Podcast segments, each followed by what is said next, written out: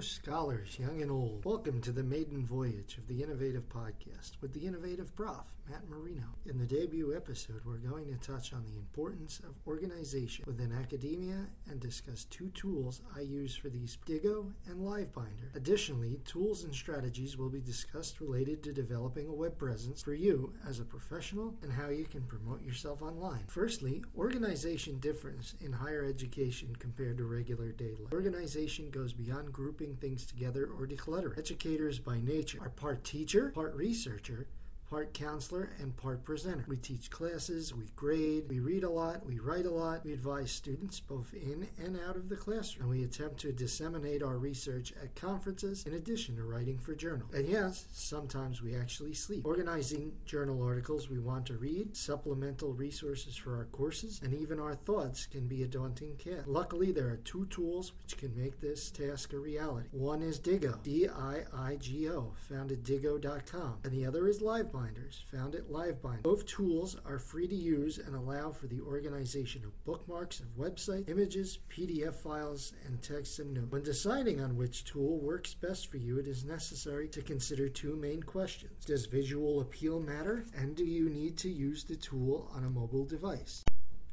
If the answer to either question is yes, the tools for you to use is Livebinders. Livebinders, once complete, looks aesthetically pleasing but also requires more work to create a finished product. Livebinder's help section is extensive, providing details on how to add all content. Livebinders is in essence a digital file tool folder with tabs, shelves, and many other embedding tools to put everything you want in one place. Additionally, there are apps to use Livebinders on your phone and iPad. You can also download an entire Livebinder. In theory, you can create a Livebinder for each of your individual classes, research projects, and conference projects. Diigo, on the other hand, is much more direct. In essence, Diigo is an online bookmark manager.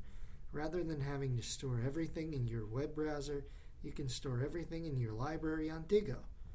Rather than putting items in a binder, you tag your resources into appropriate fields. For example, I have tags for financial literacy, journals, EdTech, and course numbers for resources specific to a course I teach. Instead of potentially creating a new binder for each topic, everything is all in one spot, broken down into topics. Livebinders requires you to do the organizing, while Diigo organizes for you based on your assigned tags. So now that you've organized your bookmarks, files, and thoughts using either Diigo or Livebinders, it is important to create a web presence. To quote George Feeny, the fictional teacher from Boy Meets World, Gutenberg's generation thirsted for a new book every six months. Your generation gets a new web page every six seconds. And how do you use this technology? Well, websites are a valuable tool in communication. The answer should be to demonstrate to the academic community what you have to offer. The best method is cr- to create your own professional website. However, this can be a difficult task for those with limited web acumen. Hopefully, by providing a roadmap, I can help. The first consideration needs to be what company you will choose for your web hosting. When deciding on a web hosting company, the first consideration needs to be given to what you intend to do with your website and how much storage you need. If you intend to sell items directly through your website, such as books you've written, you'll need Cart32 software which can cost you more per month on hosting. If you are in a field like computer science, where you intend to store a lot of data sets on your website, or if you intend to create course blogs and store data and files associated with all your courses online, you're going to need more storage available, which again could cost you more per month on hosting. Comparison shopping is a must here.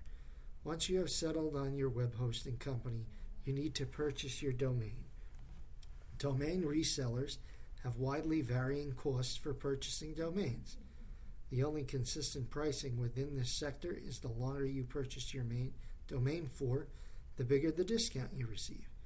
For example, if you buy a domain name for one year, it might be $10 a year. But if you purchase a domain name for 10 years, it might be $7 a year due to the discounts offered. Keep in mind, tax is usually charged as well as ICANN fees. Your domain name should be something which clearly defines you your personal name, your nickname in the field, and so on.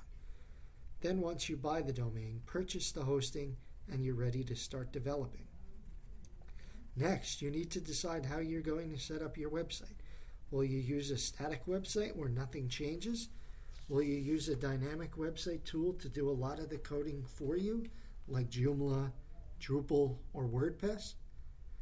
If you have no web design skills, the best choice is to use WordPress, which requires no knowledge of web development, and your web hosting company will be able to walk you through installation and setup. Then you set up your theme and go from there. Lastly, what will you put on your website? On mine, I have blog posts available for viewing on my homepage I've written over the years. In addition, there is a sublink called blog, which lists all of my posts with a link to them. I also have specific web pages listing my conference presentations, networks I'm a part of, professional experience, publications, specific resources I have, which also lists my Diigo, teaching experience, and my teaching and research statements. Additionally, I have course blogs set up for all the courses I have taught over the years. Other common items I have seen on professional educator websites include data sets and software they've created, service to their community, information on current projects they're working on, and information on the research scholars that they have created through their teaching. What you have on your website and where is a decision all your own. But keep in mind you want to build a clear presentation of what you're doing academically and how it ties together.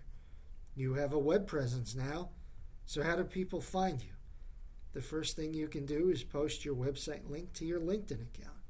All your professional connections will now see your web presence. However, this is the bare minimum. Common social media tools can be used to promote your digital presence. Twitter allows you to connect with individuals within your field. On your Twitter account, you can simply send out links of your publications, retweet interesting reads you found, or even set up hashtags for your classes to get specific information to your students. You can also create polls and lists to organize your information and thoughts on Twitter. Additionally, you can share inspirational messages. While Twitter allows you to create a textual account of your professional roadmap, Instagram allows you to create a visual roadmap. Instagram should be where you promote pictures of you at conferences, you teaching in the classroom, you winning awards, your professional service to your university, and more. Instagram can show you in action for a short time. While Instagram shows you in action for a short period of time, YouTube can provide students and current future employers an idea of what you look and sound like in action. Some educators I know will record their lectures using screen capture software on their laptops and upload them for students. This generally is geared more towards students as it is a visual representation of what an instructor is doing within their lecture lecture with their audio dubbed over it. The more common, though more expensive approach is to use a tripod and record you specifically teaching. This approach actually has three benefits. First, students has a visual refresher of the concepts broached within a lecture.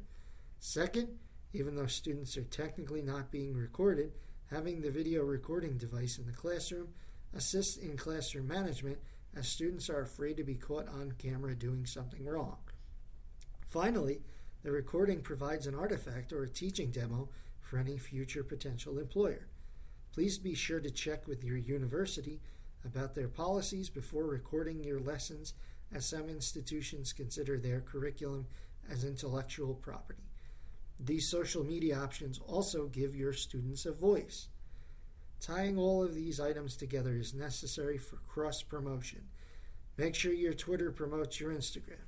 Your YouTube promotes your professional website, and so on. Ideally, your professional connections will want to follow you everywhere based on what you have to offer. Building your professional presence allows people to find you. Thank you for spending your time with me today, scholars. In the immortal words of Billy Joel, life is a series of hellos and goodbyes. I'm afraid it's time for goodbye again.